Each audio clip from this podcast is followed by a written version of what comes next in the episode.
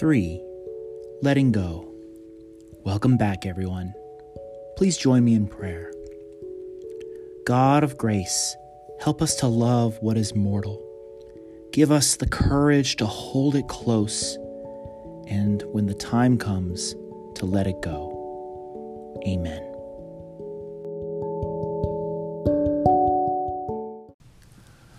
The Lord is my light, my life and salvation. In God I trust, in God I trust.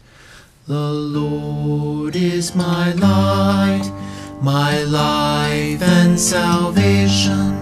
In God is my trust, my life and salvation.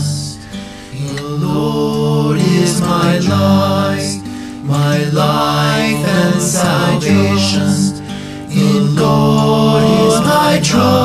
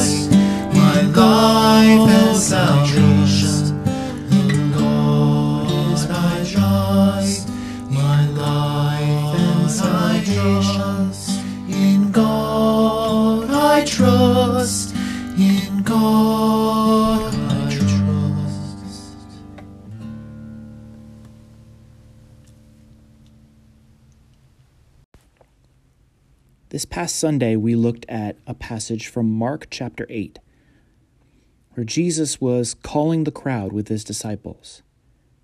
And he said to them, If any want to become my followers, let them deny themselves and take up their cross and follow me. For those who want to save their life will lose it, and those who lose their life for my sake and for the sake of the gospel will save it. For what will it profit them to gain the whole world and forfeit their life? We looked at this passage together, and it's a difficult one. It talks about how following Jesus has real stakes, but there's something beautiful in that. And so we tried to think of examples of how letting go can be a blessing to us sometimes, or vice versa, holding on to something that we think is so important that just ends up not being what we expected. With that in mind, I'd like to share the following poem from Mary Oliver entitled In Blackwater Woods. Look, the trees are turning, their own bodies into pillars of light, are giving off the rich fragrance of cinnamon and fulfillment. The long tapers of cattails are bursting and floating away over the blue shoulders of the ponds. And every pond, no matter what its name is, is nameless now. Every year, everything I have ever learned in my lifetime leads back to this the fires in the black river of loss, whose other side is salvation, whose meaning none of us will ever know. To live in this world, you must be able to do three things. To love what is mortal, to hold it against your bones, knowing that your life depends on it, and when the time comes to let it go, to let it go.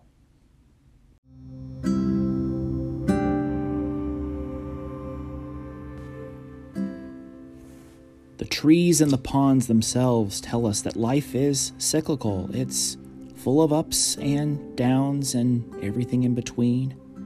It goes through its seasons. We go through seasons of growth and change, and yeah, sometimes death, and also new life that can spring up from what has died. When Jesus talks about the need to let go, the need to give up our lives. I'm reminded of the notion in the Sermon on the Mount when Jesus says, Do not worry. Consider the lilies of the field and the birds of the trees. We are constantly trying to fill our lives, constantly trying to earn, constantly trying to fulfill some notion of what it means to be successful, to be good, to be right, just to be.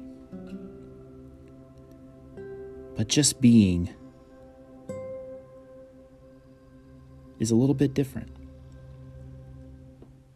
We are indeed, as followers of Jesus, called to live our lives to the fullest. We are not passive recipients of life, but we do want to not hold our agendas so tightly that we leave no room for dreaming, for loving, for opening ourselves up to new, for hope, for the possibility of renewal. Otherwise, we might get fooled into thinking that our flourishing will last forever, or on the other side, our suffering will last forever. The fact is, is that God walks with us and th- alongside us all through this journey. Some questions for reflection. What is it that we need to let go of in our lives? So that we may actually find more life? What's something that I think or feel like I need that maybe I don't need so much of in my life? That I can spend a little less time on so that I can do what really inspires me or enriches me or just helps me to rest or to refocus.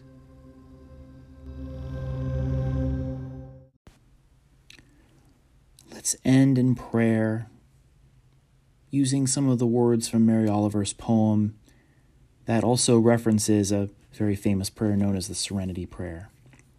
But just join with me in these words God of grace, help me love what is mortal. Help me hold on to what needs to be embraced, to let go of what needs to be let go and to have the wisdom to know the difference. Amen.